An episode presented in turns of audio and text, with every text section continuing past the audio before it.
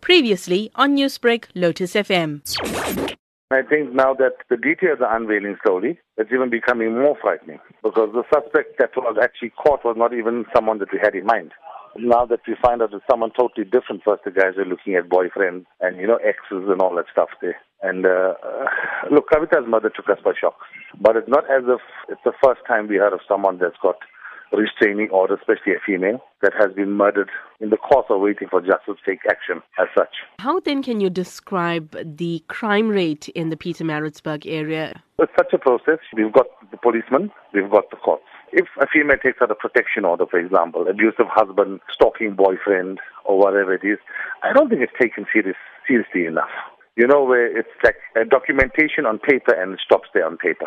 You know, no one ever takes a further step to investigate the matter further and, uh, you know, get down to the bottom of it.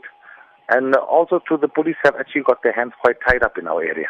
You know, with our crime from hungas, housebreaking, hijacking, it's absolutely crazy. So the police resources are tied up, and then you find that's how you got all these community forums that assist the police, whether it be an apprehension, whether it be patrols, in any way whatsoever. We assist. We assist with the CPS as well. But at the moment, I can tell you this much here: crime has not even doubled or tripled; it has quadrupled in the last five years. What is then needed to address this problem and these challenges that the Pietermaritzburg community is facing, especially, I think, for women? If you're saying that they are not getting the justice that they deserve, what is needed to address that? We need more support for the woman as such. When a woman goes forward and says, Listen to me, I'm being abused by my husband or stalked by my boyfriend, we do have, out of every five cases, for example, we got one genuine case in between. So we need, I think, more hands on, more female officers handling this here going the further step and assisting these women and then also making these women visible to like the community forums.